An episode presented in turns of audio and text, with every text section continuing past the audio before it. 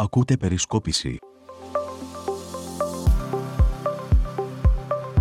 Φίλες και φίλοι, γεια σας. Καλώς ήρθατε σε ένα ακόμη επεισόδιο από το podcast της Περισκόπησης με τον Νί και με το Σίγμα. Στα μικρόφωνα είναι ο Σίμω Τάμογλου και ο Νίκος Μπρουσκέλης. Αν θέλετε, πάρτε το αντίστροφα για να ταιριάζει και με τον τίτλο Ο Νίκος Μπρουσκέλης και ο Σίμω Τάμογλου. Νίκο, γεια σου. Γεια σας, φίλες και φίλοι. Είναι το εβδομαδιαίο podcast από την Περισκόπηση με πολλά και ενδιαφέροντα θέματα νομίζω και αυτή τη βδομάδα. Πάλι βλέπω το αφήνει πάνω σε μένα το θέμα. Λοιπόν, τα θέματα είναι πολλά. Τι πολλά, τα γνωστά είναι.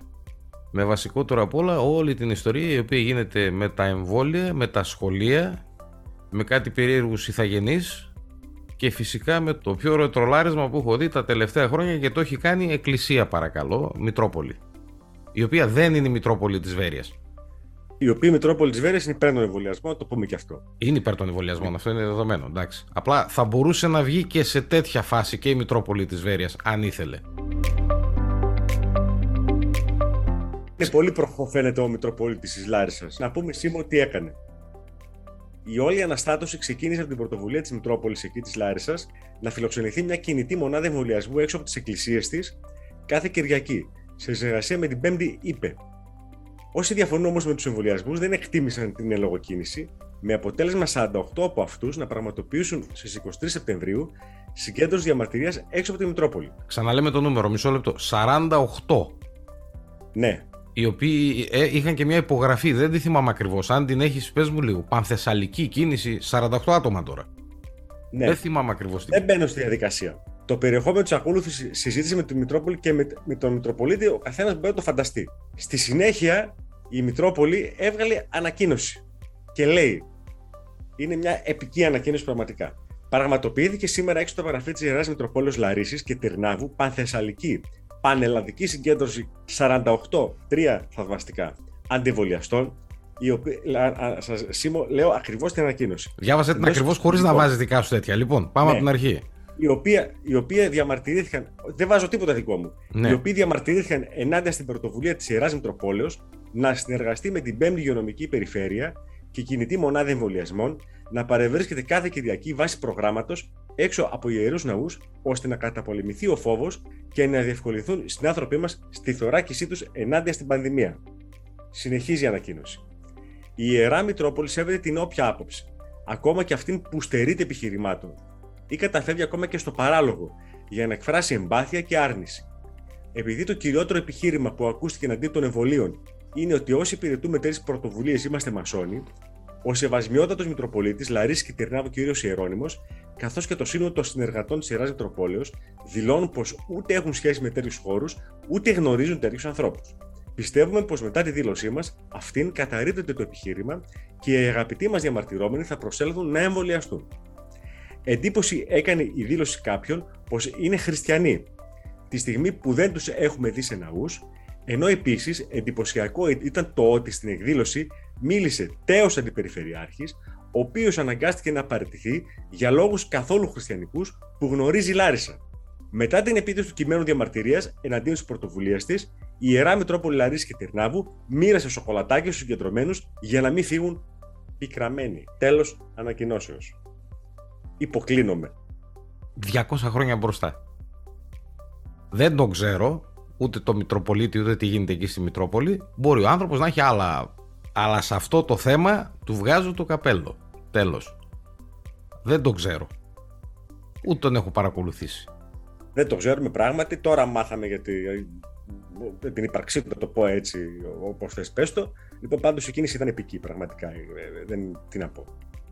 Ήτανε, λοιπόν. ήτανε κίνηση την οποία θα έπρεπε να την κάνουν πολιτικά κόμματα, φορείς, σύλλογοι, το ένα, το άλλο. Δεν ξέρω τι άλλο μπορεί να την κάνει αυτή την κίνηση. Αλλά ο άνθρωπος βγάλτε το καπέλο. Τα είπε όλα σε πόσες, 300 λέξεις. Και κέρασε και λοιπόν. σοκολατάκια. Η κατάσταση γενικά είναι αμετάβλητη. Στην Ημαθία ειδικά ε, θα είμαστε για μια ακόμα εβδομάδα σε αυτά τα περιοριστικά μέτρα. Ευγαίνει αυτό που έλεγες την προηγούμενη φορά, όπου έλεγες δεν θα είναι μια εβδομάδα, θα είναι και δύο, θα είναι και τρεις, μπορεί να είναι και τέσσερις. Και θυμάμαι, ε, και θυμάμαι ναι. εμένα με σταματήσαν τουλάχιστον στον δρόμο και με είπανε τι λέει ο Μπρουσκέλης τώρα. Πολύ μας τα φουσκώνει τα πράγματα όσον αφορά το χρόνο. Ε, μία εβδομάδα δεν υπήρχε περίπτωση να, να είναι αυτό το, αυτά τα μέτρα, δεν, υπάρχει, δεν υπήρχε καμία περίπτωση. Ε, να πούμε ότι πάει καλύτερα βέβαια. Η τάση είναι ανωδική, αλλά έχει πέσει. Ε, είναι λιγότερο δηλαδή το δείκτης θετικότητας, είναι μικρότερος. Ε, βέβαια τα ποσοστά εμβολιασμών ε, στην Ημαθία είναι τραγικά. Στο σύνολο του πληθυσμού είναι στο 43%. Ε, στον ενηλίκων είναι στο 58% νομίζω, αν δεν κάνω λάθος. Λοιπόν, είναι πολύ χαμηλά τα ποσοστά. Το νοσοκομείο Βέρειας έβγαλε μια ανακοίνωση σήμερα όπου λέει ότι 40 νοσηλεύονται σε κλίνες, σε απλές κλίνες μεθ, στο νοσοκομείο της Βέρειας παρακαλώ. Οι 5 είναι ανεμβολίαστοι. Τρεις είναι νοσηλευόμενοι σε κλίνε με μάσκα υψηλής ροής, όλοι ανεμβολίαστοι. Και τρεις είναι διασωλωμένοι και τρεις είναι ανεμβολίαστοι. Αυτή είναι η ανακοίνωση του νοσοκομείου της Βέρειας. Ένας είναι γνωστός μου, φίλος μου. Μακάρι ο άνθρωπος να πάει καλά. Πάντε να, να κάνετε το εμβόλιο να τελειώνουμε. Να και να γυρίσει γρήγορα στο σπίτι του και στην οικογένειά του. Να πούμε ότι με λιμένε όλες τις κλήθες μέθε, σύμφωνα με το ρεπορτάζ, όλες τις κλίνες μέθε ολοκλήρωσε χθες το πρωί την εφημερία το ΑΧΕΠΑ. Δεν ξέρω αν το ξέρεις αυτό. Φούλα, Ανάλογη είναι η δηλαδή. κατάστημα. Το ΑΧΕΠΑ. Φούλα, Ανάλογη είναι η κατάστημα το τελευταίο διάστημα και στα άλλα τρία μεγάλα νοσοκομεία της πόλης που λειτουργούν τις ΜΕΘ στην καλύτερη περίπτωση με μία ή δύο κενές κλίνες, τη στιγμή που όλο αυτό το διάστημα εισαγωγές ασθενών κυμαίνονται με COVID πάντα κατά μέσο όρο 25 την ημέρα. Αρχίζουν και αυξάνονται. Ο αριθμός έχει κάποιες μέρες πέσει κάτω από τους 20.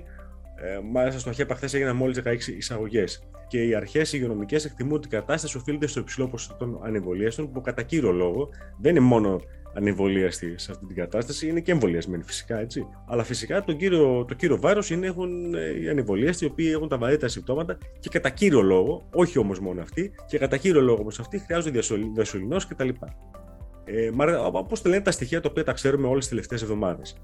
Ε, αυτή είναι λίγο πολύ η κατάσταση με τον κορονοϊό στην περιοχή της ε, Μακεδονίας, η οποία αρχίζει και γίνεται λίγο ε, δύσκολη. Ε, εν τω μεταξύ να πω ότι. Τι δύσκολο. Και προχθές... Γιατί δεν χρησιμοποιήσει τη σωστή; Καλά, εντάξει, δεν μπορείς να τη χρησιμοποιήσεις κιόλα. Τη χρησιμοποιήσω εγώ. Η κατάσταση γίνεται στριμόκολη. Όχι δύσκολη. Ε, όχι δύσκολη. Από χθες πες το. Ναι, εντάξει, εγώ θα το πω με τη δικιά μου την, ε, την ορολογία. Εγώ. Στριμόκολη δεν είναι ακόμα, δεν θα έλεγα, δεν θα, δεν θα φτάνω εκεί. Αλλά ε, μην φτάσουμε εκεί τέλος πάντων. Αυτό εκεί θέλω να καταλήξω. Ξεκινά, τα είχαμε πει εδώ και εβδομάδες, ε, μήνες και στο προηγούμενο podcast τα έχουμε πει, όταν είσαι χαμηλά ποσοστά εμβολιασμό, τι περιμένεις. Λοιπόν. Τώρα, εγώ σήμερα θα ασχοληθώ με δύο πρόσωπα, το ένα της αντιπολιτεύσεως και το ένα της κυβερνήσεως. Της κυβερνήσεως το πρόσωπο που αναφέρονται στην πανδημία. Το πρόσωπο της κυβερνήσεως είναι ο Άρχης Κέρτσος, κατά πολλούς το νούμερο 2 του Μαξίμου. Ο κύριος Κέρτσος λοιπόν έκανε μια ανακοίνωση, στην οποία ούτε λίγο ούτε πολύ μας είπε ότι το πρόγραμμα ξεσκίζει το εμβολιαστικό της χώρας ότι έχουν εμβολιαστεί το 65% των ενηλίκων και μαζί με το 15% που έχουν νοσήσει πάμε στο 80-85% ανοσίας. Αυτό δηλαδή... δηλαδή... που έγραφα εγώ πριν από δύο μέρες, 66% και άνω των 12 ετών και 12 και το ένα τηλεφώνημα και τέτοιες μπουρδες. Ναι. Δηλαδή αδέρφια κερδάμε. Κερδάμε αδέρφια. Πάμε καλά. Αυτά, αυτά λέει ο Σκέρτο του νούμερο 2 της κυβέρνησης. Χθεσινή ανακοίνωση της κυβέρνησης, θα διαβάσω εγώ, 23 Σεπτεμβρίου με τους εμβολιασμούς. Λέει η κυβέρνηση. Έχουν γίνει εχθές 22.854 εμβολιασμοί. Χθες. Το χθες να το πούμε λίγο για τους φίλους που δεν θα μας ακούσουν την ίδια μέρα που θα βγει το podcast. 23 Ενάτου. 23 Ενάτου. 23 Ενάτου έχουν γίνει 22.854 εμβολιασμοί. Ωραία. Πρώτης δόσης, δεύτερης δόσης συμπεριλαμβανομένης και αναμνηστικής δόσης. Λέει το δελτίο τύπου της κυβερνήσεως η αναμνηστική δόση είναι 19.765. Άρα έχουν γίνει 3.100 δόσεις, πρώτη ή δεύτερη. Μηδέν δηλαδή, στη χώρα των 10 εκατομμυρίων. Και θέλει να μας πει ο Σκέρτσος ότι κερδάμε με 3.100 δόσεις εμβολίων χθες 23 Σεπτεμβρίου. Αφού το λέει ο Σκέρτσος κερδάμε ρε Νικό. Τέλος. Εντάξει, άμα κερδάμε, κερδάμε. Τι να σας πω τώρα εγώ. Μας τρελάνονται. Δεν ξέρω τι χάπια παίρνουν εκεί πέρα, δεν ξέρω. Αλλά αυτά που παίρνουν να μας τα γράψουν και εμάς να είμαστε λίγο καλά. Τι να πω. Αυτά όσον αφορά το πετυχημένο εμβολιαστικό πρόγραμμα, για το οποίο εγώ θα πω και θα επιμείνω, δεν φταίει ο κόσμος αν η αποτυχία του εμβολιαστικού προγράμματος είναι αυτή που είναι σήμερα. Ο κόσμος δεν φταίει. Αυτό ας το βάλουν καλά στο νου τους. Ε, Εδώ θα διαφωνήσουμε. Το δεύτερο πρόσωπο; Περίμενε. Θα μπούμε σιγά σιγά. Εδώ θα διαφωνήσουμε. Γιατί; Θα σου πω γιατί. Δεν φταίει ολοκληρωτικά η πολιτεία. Έχει τις ευθύνες της.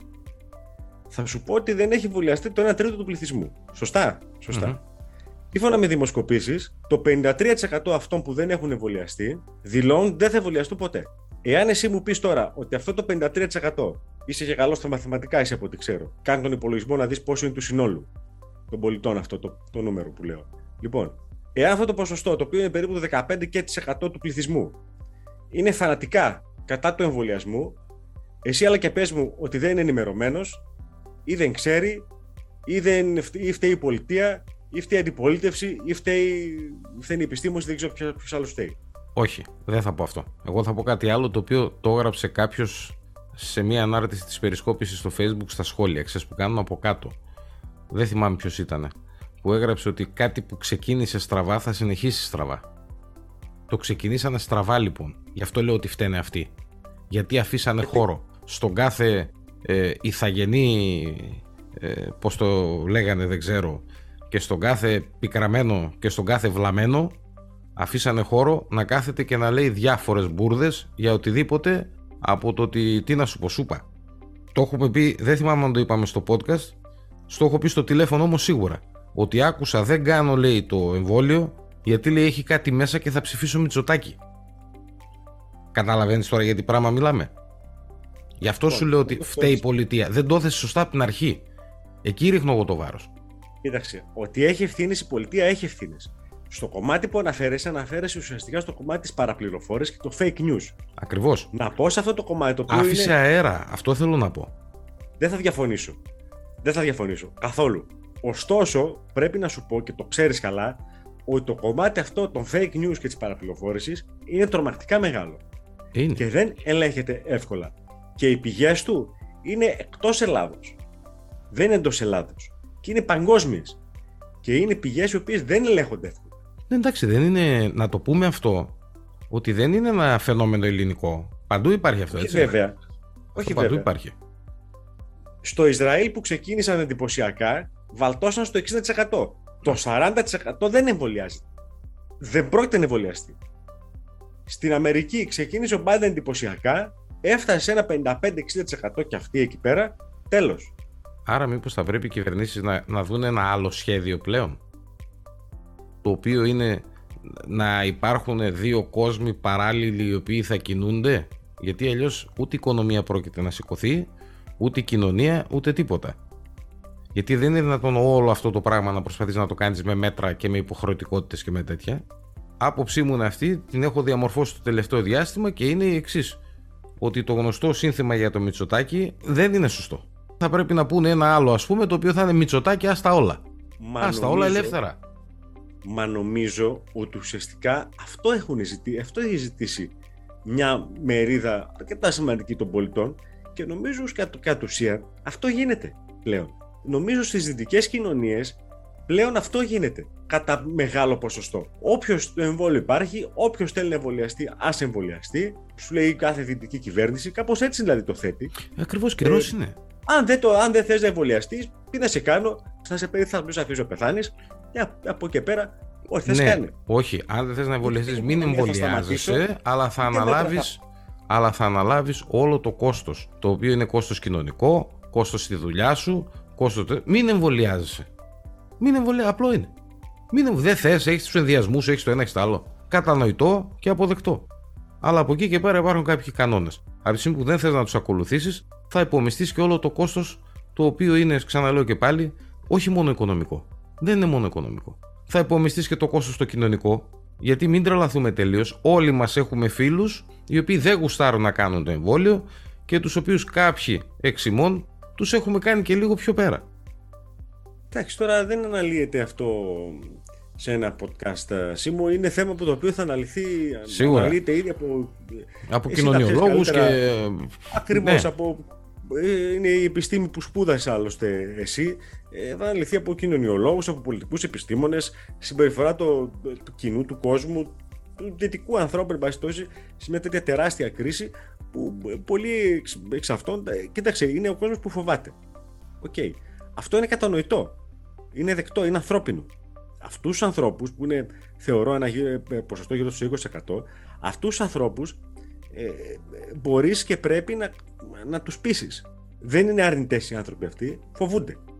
Έτσι, δεν είναι κακό να φοβάται κάποιος. Είναι ένα ανθρώπινο συνέστημα, έτσι. Δεν μπορεί να το κατηγορήσει κανένα γι' αυτό. Και είναι βέβαια και μια κατηγορία περίπου 15-20% που είναι μπετόν αρμέ και είναι αρνητές. Όχι σε όλα. Και πάω στο επόμενο πρόσωπο και στο επόμενο κόμμα, το ΣΥΡΙΖΑ, ο οποίος μαζί με το κόμμα του Βελόπουλου είναι τα κόμματα τα οποία ψαρεύουν στα θολά νερά των αντιβολιαστών, των σκληρών αντιβολιαστών. Δημοσκόπηση που δεν σχολιάστηκε την προηγούμενη εβδομάδα έβγαζε ότι 25% των αντιβολιαστών ψηφίζουν ΣΥΡΙΖΑ και το 15% ψηφίζει Βελόπουλο. Πιάσαμε το 40 απευθείας. Πώς; Πιάσαμε το 40 απευθείας. Λοιπόν, τι θες να σου πω για τον Πολάκη, τι θες να σου πω για τον Ξανθό, Ποιο Πολάκη, Ξανθό, πώς το λένε τον Υπουργό Υγείας τη ΣΥΡΙΖΑ; Ο Πολάκη υποτίθεται έκανε τις τελευταίες μέρες που ήταν υποχρεωμένος να κάνει το εμβόλιο. Το έκανε; Το έκανε αναγκαστικά για να μπορεί Όλοι να ξέρουμε για ποιο λόγο το έκανε. για να χειρουργεί. Ακριβώς. Γι' αυτό το έκανε. Λοιπόν, τι να πούμε για τον Ξάνθο των ίδιων που σκοτώνονταν μέσα στο ΣΥΡΙΖΑ και καταθέτει ερώτηση την 1η Σεπτεμβρίου για τη στέρηση μισθού και την υποχρεωτική αργία στον εμβολία στους υγειονομικούς, να την πάρει πίσω; Τι θες να πω για τον τοπικό βουλευτή, τον παλιό μου φίλο, τον Άγγελο του ΣΥΡΙΖΑ; Τι είπε ο ανακοίνωση. Τι είπε ο βγάζει ανακοίνωση. Ναι, ναι, που βγάζει ανακοίνωση σήμερα και λέει, το διαβάζω επιλέξει, γιατί δεν ανακαλείτε την αναστολή εργασίας των υγειονομικών ενώ βλέπετε την βόβα που πλησιάζει τοποθετώντας τους σε άλλες θέσεις εντός των νοσοκομείων ώστε να λειτουργήσουν κανονικά όλα τα τμήματα και να στηριχθούν οι εργαζόμενοι που δεν τέθηκαν σε αναστολή. Επανάληψης. Ο Άγγελος ο Τόλκας, βουλευτής συμμαθίας, ζητάει τη στιγμή αυτή να. Στα... Πώς το αντιλαμβάνομαι εγώ τώρα. Το ακούω από σένα. Το διάβασα κατά λέξη. Ζητάει δηλαδή να επιστρέψουν πίσω οι υγειονομικοί οι οποίοι είναι ανεμβολίαστοι, να μπουν έστω σε άλλες θέσεις, έστω σε άλλες, και η ζωή συνεχίζεται. Αυτό. Πώς λέγεται αυτό; Πάρα, αυτό λέγεται ψαρεματάκι στα θολά, αδερφέ. Εγώ έτσι το λέω. Πες το εσύ που είσαι, που είσαι εκεί των πολιτικών επιστημών. Ναι. Και τελειώνει η ερώτηση παρακαλώ που κάνει στη Βουλή. Ερώτηση. Όχι δήλωση. Κάνει ερώτηση στους υπουργούς. Πώς θα επανεκκινήσει λέει, το εμβολιαστικό πρόγραμμα που οδηγείται σε αποτυχία, καθώς το 50% στην Ημαθία σχεδόν δεν έχει εμβολιαστεί εξαιτίας των παλινοδιών των αντιφατικών μέτρων, την επιλογή σας να επιβάλλετε βία και όχι με ενημέρωση και κατάλληλο τρόπο τον εμβολιασμό; Δύο λάθη του φίλου μας του Άγγελου του Τόλκα. Πρώτον, δεν είναι 50, είναι 57 με 58. Μικρό το κακό. Μεγάλο το κακό. Οι βουλευτές πρέπει να μιλάνε με ακρίβεια. Το δεν, είναι, δεν είναι ο μπακάλι της γειτονιάς μου, ο φίλος μου Γιάννης. Είναι βουλευτής συμμαθίας. Και το δεύτερο, δηλαδή τι, επανεκκίνηση πώς; Αν δεν έχεις στήριξη, αν δεν έχω εγώ στήριξη από σένα, επανεκκίνηση να κάνω τι; Αν εσύ με κάνεις αντιπολίτευση για την αντιπολίτευση. Όσο και να προσπαθήσω, δεν θέλω να καλύψω κανένα μυτσοτάκι και κανέναν ε, κικίλια και κανέναν τέτοιο τώρα, να τους δικαιολογήσω μάλλον, όχι να τους καλύψω. Αλλά αν δεν έχεις μια στήριξη από όλο το πολιτικό σύστημα, δεν γίνεται. Αυτά είναι τα σχόλιά μου εμένα για, τη, για την ερώτηση του Άγγελου του Τόλγα. Τα έχουμε πει εδώ και πάρα πολλά podcast ότι ορισμένοι θεωρούν ότι η τυχόν επιτυχία του εμβολιαστικού προγράμματος της Ελλάδας είναι η επιτυχία του Μητσοτάκη. Μιλάμε αυτό, πρόκειται περί αρρώστια. Όσοι έχουν τέτοιο πράγμα στο μυαλό τους, είναι άρρωστοι. Αν πάω εγώ και εσύ στο νοσοκομείο, δεν θα με σώσει κανένας Μητσοτάκης και κανένα Τσίπρας. Και κανένας Τσίπρας, οι γιατροί θα με σώσουν. Ούτε θα είναι επιτυχία το Μητσοτάκη αν εγώ εμβολιαστώ και δεν καταλήξω στη ΜΕΘ. Επιτυχία δική μου θα είναι. Και της επιστήμης που με έδωσε. Ακριβώς. Και της επιστήμης που μου έδωσε αυτή τη δυνατότητα. Άντε πια δηλαδή, γιατί τα, τα έχουμε ισοπεδώσει όλα. Τα έχουμε ξεφτυλίσει όλα εδώ πέρα. Εγώ δεν θυμάμαι το ΣΥΡΙΖΑ είτε τοπικά είτε πανελλήνια να κάνει καμία καμπάνια υπέρ του εμβολιασμού. 9 μήνες τώρα. Αν θυμάσαι εσύ να μας την πεις. Εγώ δεν θυμάμαι και άλλα κόμματα. Να ξεγιόμαστε. Όχι μόνο το ΣΥΡΙΖΑ. Είναι αυτό που είπες στην αρχή. Όλοι νομίζουν ότι αν το εμβολιαστικό πρόγραμμα επιτύχει, νομίζουν όλοι ότι θα το χρεωθεί ο Μητσοτάκης. Ο Μητσοτάκης σας πάει να λέει ότι θέλει στα προεκλογικά του στις επόμενες εκλογές. Ο κόσμος ξέρει καλά για ποιο λόγο το εμβολιαστικό πρόγραμμα πέτυχε ή δεν πέτυχε. Μόνο αν είσαι ηθαγενής δεν μπορείς να τα καταλάβεις αυτά τα πράγματα. Αυτόχθον. Αυτόχθον ηθαγενής. Συγγνώμη. Μόνο τότε. Λοιπόν, εγώ Όλοι οι υπόλοιποι τα καταλαβαίνουμε, δόξα τω Θεώ. σε σένα ως διοργανωτή του podcast και ζητάω 7,5 εκατομμύρια ευρώ. 7.522.329 ευρώ. Τόσα σε λείπουν. Γιατί είμαι... δεν ξέρω, τώρα μπορείς έτσι. Γιατί ο άλλος γιατί ζήτησε τόσα, δηλαδή δεν κατάλαβα. Ε, γιατί είμαι αυτόχθονη θα γεννήσει Έλληνη. Ναι. Ο Χριστός και η Παναγία, αυτό να μας φυλάει. Εγώ αυτό σου λέω μόνο, τίποτα άλλο. Ξέρεις, μου έλεγε σήμερα κάποιος, ωραίος τύπος, ότι, OK, okay, κοίταξε να δεις, στις εξελίξεις επιστήμης πάντα υπάρχουν αρκετοί οι οποίοι μένουν πίσω. Δεν τις θέλουν, δεν τις αποδέχονται. Λέω για πες μου ένα παράδειγμα και πέραν των ιατρικών παραδειγμάτων με παλιά εμβόλια κτλ. που λίγο πολύ τα έχετε διαβάσει πολύ στο διαδίκτυο, μου είπε ο φίλος αυτός κάτι, κάτι πράγματα πάρα πολύ ωραία από την Αμερική, κάτι παραδείγματα, όπου οι πολίτες εκεί αντιδρούσαν ακραία παράδειγμα όταν, όταν ήρθε το τρένο. Όταν μπήκαν στις δρομικές γραμμές. Μάλιστα κάποιοι από αυτούς ξάπλωναν στις ράγες και σκοτώνονταν φυσικά. Και φωνάζαν οι υπόλοιποι, ναι, και φωνάζαν οι υπόλοιποι, Μα το τρένο θα μας σκοτώσει. Θα μας μα το τρένο σκοτώνει τον κόσμο. Μα το τρένο σκοτώνει τον κόσμο. Μα τα τρένα θα μας σκοτώσουν. Ε, μα τα τρένα καταστρέφουν τα δάση μας κτλ. Όταν δεν ήρθαν τα αυτοκίνητα στην Αμερική, λέγανε οι Αμερικάνοι, κάποιοι εκ των Αμερικάνων, εν πάση περιπτώσει, όχι όλοι, Ξανά γνωστοί λουδίτες και αρνητές της εποχής. Κατά περίπτωση, λοιπόν, λέγανε ότι πού μας φέραν τα, αυτά, αυτά, αυτά, τα οχήματα, αυτά τα πράγματα. Θα σκοτωθούμε που τρέχουμε με 40 χιλιόμετρα την ώρα. Πού τα λόγια που είναι μπροστά, ε; Θα πάθουμε, ναι, τι, τι μας πείραζαν οι άμαξες, μια χαρά ήμασταν με τις άμαξες και θα σκοτωνόμαστε τώρα κατά κόρον. Αυτά τρέχουν πάρα πολύ και δεν θα γεννάνε οι άντρες μας και δεν θα γίνανε οι άντρες μας, συγγνώμη, δεν θα γίνανε οι γυναίκες μας. Ε, Καταλαβαίνεις, οι έγκυες θα πεθαίνουν από τα καύσα αέρια και από, την, και από το πολούσιο, τη μόλυνση κτλ. κτλ. Όπως βλέπεις, πολύ ωραία παραδείγματα που μου είπε ο φίλος, ε, αυτά ισχύουν σε όλες τις εποχές. Είναι ε, διαχρονικό δηλαδή. Κάτσε, δεν είδες εσύ το βιντεάκι που κυκλοφοράει από τη δεκαετία του 80 για τη ζώνη ασφαλείας; Ναι, φυσικά το είδα. Επικό. Η μία είχε πρόβλημα, είχε μια πληγή εδώ, ο άλλος δεν μπορούσε τον έσφυγε εδώ, και τη στιγμή αυτή το 98% γιατί 100 δεν είναι φοράει ζώνη. Και χωρίς ζώνη ξέρεις αισθάνεσαι και λίγο ε, κάπως. Αχ, είπαμε. Δύσκολα είναι τα πράγματα. Πέρα από την πλάκα τώρα τα πράγματα είναι δύσκολα. Αν δεν σοβαρευτούμε δεν γίνεται. Αλλιώς ξαναλέω και πάλι η άλλη λύση είναι βίη παράλληλη. Πάμε και ό,τι βγει. Μόνο έτσι. Γιατί ακόμη δεν έχουμε πάρει χαμπάρι Ρενίκο ένα πράγμα. Ότι η COVID έχει, έχει δημιουργήσει δεκάδες προβλήματα, έτσι. Δηλαδή έφερε το σύστημα υγείας στα ωριά του, προκάλεσε χιλιάδες θανάτους, προκάλεσε την οσυλία χιλιάδων ανθρώπων και ακόμη δεν ξέρουμε τι επιπτώσεις θα έχει στα επόμενα χρόνια. Αυτό που, πώς το έλεγες, η χρόνια ιστορία που σου βγαίνει μετά. Αυτό. Δηλαδή έχει κάνει όλα αυτά. Πού να πάμε, ότι μας έκλεισε στο σπίτι, ότι επιβράδυνε την οικονομία, ε, να πάμε πού; Ότι οι οικογενειακοί προπολογισμοί έχουν πέσει έξω επειδή κάποιοι άνθρωποι μείνανε χωρίς δουλειά και τρέχανε με τα 534 ευρώ. Και ακόμη υπάρχουν άνθρωποι που εξακολουθούν και μιλάνε και λένε ότι ο ιός δεν υπάρχει και ότι όλα είναι προσχεδιασμένα. Δηλαδή, ρε, είμαστε σοβαροί τώρα. Είμαστε σοβαροί. Και ξαναλέω και πάλι έτσι για να μην παρεξηγηθώ. Είναι δικαίωμα του καθενός να παραλογίζεται και να λέει ό,τι γουστάρει. Ό,τι γουστάρει, ας λέει. Αλλά από εκεί και πέρα είναι και δικαίωμα και όλων των υπολείπων να θέλουν σιγά σιγά η ζωή τους να ξαναμπεί σε εκεί την καθημερινότητα, η οποία δεν θα είναι ίδια, αυτό είναι σίγουρο, την οποία είχαν πριν από, ξέρω εγώ, δύο χρόνια. Την Κυριακή έχουμε εκλογές στη Γερμανία. Ερχόμαστε. Ποιοι έρχεστε. Το γερμανικό Πασόκ, το S5, ο ναι. Όλαφ Σόλτς. Θα βγει νικητής. Είχα το δικό μου το κορίτσι εκεί, την αγάπη μου, τη μεγάλη τη Δωροθέα. Και τώρα που Δωροθέα θυμήθηκα και το φίλο μας το Βασίλη να τον χαιρετήσω. Το είχα το κορίτσι εκεί, είπε να σώσει την Ευρώπη. Πάει και αυτό. Πλάκα, πλάκα η Μέρκελ έχει πόσο, 18 χρόνια; 16. 16. 16. Μια ζωή ολόκληρη. Μια ζωή ολόκληρη. Ε, η οποία Μέρκελ δεν θα φύγει άμεσα γιατί δεν θα υπάρχει αυτοδύναμη κυβέρνηση και μέχρι ναι. να σχηματιστεί η κυβέρνηση θα περάσει αρκετός καιρός, έτσι. Την, ε, τον αποχαιρετισμό του Αλέξη τον διάβασες; Ε, δεν τον διάβασα ε, όλον, διάβασα την ουσία. Ε, εγώ αυτό που θα πω ήταν το farewell που λένε οι ξένοι προς την Άγγελα Μέρκελ ήταν ο μόνος Έλλην πολιτικός ο οποίος έκανε το farewell στην κυρία Μέρκελ. Δεν περιγράφω άλλο. Εγώ περίμενα να ακούσω και κανένα, να διαβάσω μάλλον και κανένα Madame Merkel ας πούμε, αλλά εντάξει δεν. Προφανώς έχει προχωρήσει λίγο. Go back, Madame Merkel. Αυτό.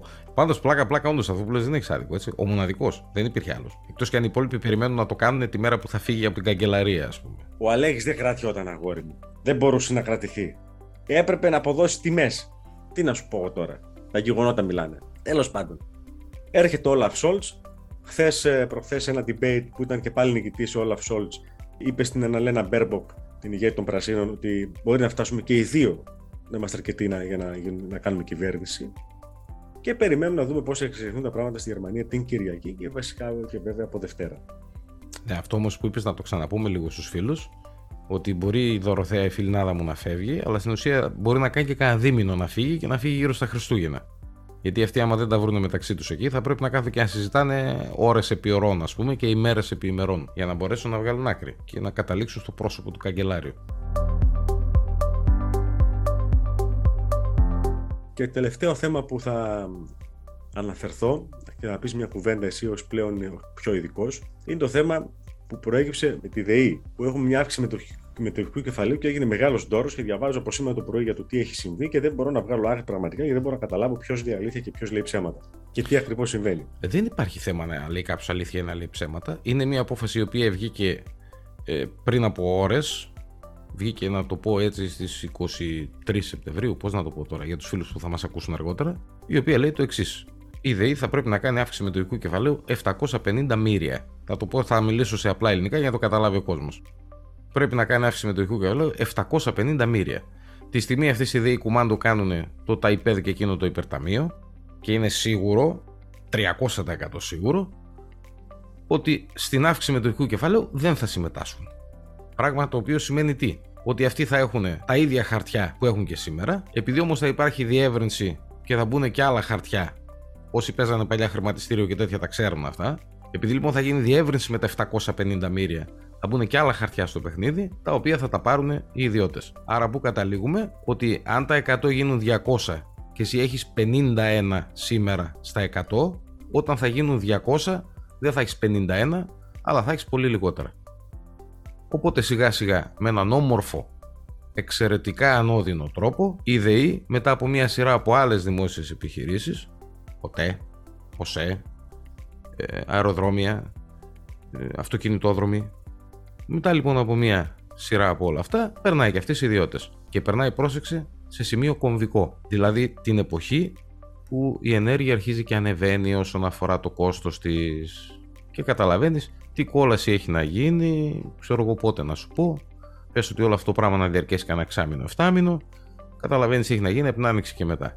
Και φυσικά να μην ξεχάσω να πω το εξής. Ο ΣΥΡΙΖΑ έβγαλε ανακοίνωση για το θέμα της ΔΕΗ. Και επειδή εδώ δουλευόμαστε μεταξύ μας όλοι, ο ΣΥΡΙΖΑ έβγαλε ανακοίνωση για τη ΔΕΗ, αλλά ξέχασε να βγάλει ανακοίνωση όταν οι Σαμαροβενιζέλοι πήγαν να πουλήσουν τον ΟΣΕ, κάτι εκατοντάδες μύρια, και στο τέλος τον πούλησε ο ΣΥΡΙΖΑ μια τριαντάρα-σαραντάρα. Μην τα ξεχνάμε αυτά. 6, 7, 10 χρόνια έχει που γίνανε. Δεν έχει πολλά. Εμένα, ξέρεις τι μου θυμίζει, με βάση όσο έχω διαβάσει σήμερα, ξέρεις τι μου θυμίζει αυτό; Η ιδιωτικοποίηση κομπραδόρων. Όπως λέγανε, όπως λέγανε παλιά οι κομμουνιστές. Σ' άρεσε αυτό, ε; Γι' αυτό το είπα. Πετυχημένο, δεν είναι; Πολύ. Λοιπόν, αυτά και για την ΔΕΗ, έτσι. Για να πούμε στους φίλους δηλαδή τι συμβαίνει από τα 100 κομμάτια έχεις τα 51-52 τώρα, τα κομμάτια θα γίνουν 200 και εσύ δεν θα συμμετάσχεις στην αύξηση από το 100 μέχρι το 200, οπότε θα μείνεις με αυτά που έχεις τα οποία θα είναι λιγότερα, χωρίς να κάνεις τίποτα απολύτως. Να σε ρωτήσω λίγο, αυτή είναι μια άξιση με το, με κεφαλαίου. Ωραία, ωραία. Λοιπόν, αυτό είναι ξεπούλημα τώρα. Για μένα ναι. Όπως καταγγέλει, όπως λέει σήμερα για την πολίτευσή σου μια τη κυβερνήσεως. Ναι, για μένα ναι είναι. Και ειδικά σε τέτοια φάση. Γιατί ξέρεις τι γίνεται, σε τέτοια φάση που βλέπεις κιόλα ότι η ενέργεια θα, θα, το κόστος ενέργειας θα ανέβει, δεν αφήνεις στα χέρια ιδιωτών τη μεγαλύτερη επιχείρηση της χώρας. Η έτσι είναι η μεγαλύτερη επιχείρηση της χώρας. Δεν το συζητάμε. Δεν την παραδίδεις σιγά σιγά και ανώδυνα στα χέρια ιδιωτών. Όχι. Προσπαθείς να την κρατήσεις όσο μπορείς και γουστάρεις να κάνεις και αύξηση μετοχικού κεφαλαίου, θα συμμετάσχεις και εσύ μέσα στην αύξηση. Πήρανε, δεν ξέρω πόσο πήρανε. Δύο δις πήρανε. Τι πήρανε από την, από την πώληση του ΔΔΕ. Ο ΔΔΕ πάει, έφυγε. Όχι, νομίζω πολύ περισσότερα πήρανε. Ό,τι πήραν τέλος πάντων. Δηλαδή, μην μας ότι δεν έχουν λεφτά και ότι θα επιβαρυνθεί το δημόσιο ταμείο. Έχουν. Τα φράγκα υπάρχουν. Εκτός και άμα δεν τα πήραν ακόμα. Δηλαδή, άμα πουλήσανε κάτι και δεν πήραν τα λεφτά. Άλλο αυτό. Εντάξει, συγγνώμη. Είναι ξεπούλημα. Έχεις λεφτά, μπες. Άμα γουστάρεις να κάνεις. Αλλιώς δεν την κάνεις τώρα. Άστο λίγο να πάει πίσω. Αλλά δεν ξέρω γιατί βιάζονται να την κάνουν τώρα τα παιδιά. Ε, το μεταξύ, ξέρεις τι μου αρέσει σε όλο αυτό το. Όπως είπες, το πλαίσιο, το. Α έρχονται κάτι λογαριασμοί, κάτι λογαριασμοί της ΔΕΗ δυστεόρατοι. Αν δεν ε, ελεγχθούν λογαριασμοί της ΔΕΗ ΣΥΜΟ, το, είπα και, το είπαμε και στα προηγούμενα επεισόδια, ποια πανδημία και τρίχες θα γίνει της τρελής να πούμε. Θα εξασυχωθεί ο κόσμος, θα το ξέρεις αυτό. Ο κόσμος ψηφίζει με βάση την τσέπη του. Ναι. Λοιπόν, και, και αν ε, οι λογαριασμοί της ΔΕΗ έρθουν τρελοί όπως άρχισαν να έρχονται τώρα, και δεν δουν στην τσέπη τους οι πολίτες αυτά που υποσχέθηκε ο Μητσοτάκης στην έκθεση.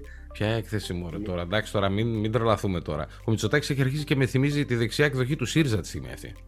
Ειλικρινά το λένε πολύ αυτό. Ε, ναι. Ο το ΣΥΡΙΖΑ... λένε πολύ αυτό. Είναι ΣΥΡΙΖΑ με γραβάτες. Ο ΣΥΡΙΖΑ, ας πούμε, τι κάνει τώρα, τώρα; Τι έκανε όταν ήταν κυβέρνηση; Εντάξει, ρε παιδιά, δεν θα, δεν θα διορθώσω τα πράγματα όπως πρέπει, αλλά θα σας δώσω κανένα βοήθημα, κανένα επίδομα. Ο Μητσοτάκης το ίδιο πράγμα κάνει τώρα. Ναι, το έχω ακούσει από πολλούς αυτό, ξέρεις.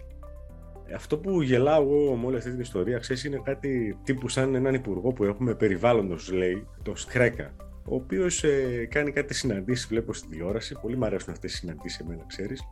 Όπου παρακαλάει ουσιαστικά τους ιδιωτικούς παρόχους ενέργειας και άλλους, εν πάση περιπτώσει, που σχετίζονται με το ζήτημα, ιδιώτες πάντα, λοιπόν, να μην βγάλουν κέρδος, να μην πάρουν λεφτά, να, μην, να κόψουν το κέρδος τους, για να μην χρεωθούν παραπάνω οι πολίτες. Τους παρακαλάει. Ε, Καταλαβαίνεις που φτάσαμε. Ναι, αυτά πάρα πολύ μου αρέσουν, ξέρεις. Με τρελαίνουν πραγματικά. Ο άνθρωπος που, που μπορεί να νομοθετήσει και να καθιερώσει το πλαίσιο, παρακαλάει αυτούς τους οποίους τους πιάνει το πλαίσιο να κάνουν κάτι. Αντί να τους πει ναι. μέχρι εδώ τέλος. Και το βγάζει και στην τηλεόραση κιόλας. Με καμάρι. Ε, Έκανα ναι, διαπραγμάτευση. Αγωνίζεται για το λαό. Δηλαδή, διαπραγμάτευση. Τους παρακαλάω δηλαδή ουσιαστικά να βγάλουν λιγότερα για να μην χρεωθούν οι πολίτες και πάρω εγώ το πολιτικό κόστος αρχίζουμε και βλέπουμε πράγματα τα οποία δηλαδή είναι, είναι τρελά. Πραγματικά τρελά είναι. Μα δεν είναι δυνατόν να είσαι υπουργός να, να φτάνεις στα ύψη τιμές ενέργειας παγκοσμίως και εσύ αυτή τη στιγμή να ξεπουλάς, ε, να κάνεις αυτό το πράγμα και να έχεις τον υπουργό στον αρμόδιο ένα παιδάκι πραγματικά, ο οποίος να πηγαίνει να παρακαλάει τους ιδιώτες παρόχους, μην αυξήσετε το ρεύμα. Τι είναι αυτά, ρε; Αυτό ξέρεις τι μου θυμίζει. Ειλικρινά, τώρα έτσι όπω το αυτό έτσι όπως το λες, μου θυμίζει κάτι καθυστερημένο. αυτό δεν έκανε. Όχι, θα σου πω. Αυτό έτσι όπως το λες τώρα, μου θυμίζει κάτι καθυστερημένους γονείς, οι οποίοι λένε το παιδάκι, θα πας από εκεί μέχρι εκεί και δεν θα, δεν θα, δεν θα βγεις περισσότερο. Αυτό το τετράγωνο, εκεί θα κινείσαι. Το τετράγωνο, εντάξει, υπάρχει, είναι εκεί. Αντί εσύ να, να το ορίσεις το τετράγωνο, παρακαλάς το παιδάκι να ορίσει το τετράγωνο.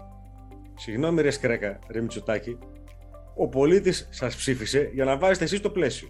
Ακριβώς για να προστατεύει τα δικά τους συμφέροντα. Θα το Όχι πάνε... να παρακαλάτε τον ιδιώτη πάροχο ενέργειας να είμαστε αυξήσει τι τιμές. Πάτε καλά, ρε. Θα το πάνε παρακαλετά για να βάλουν το πλαίσιο οι, οι ιδιώτες. Ντροπής πράγματα. Λέω εγώ, γνώμη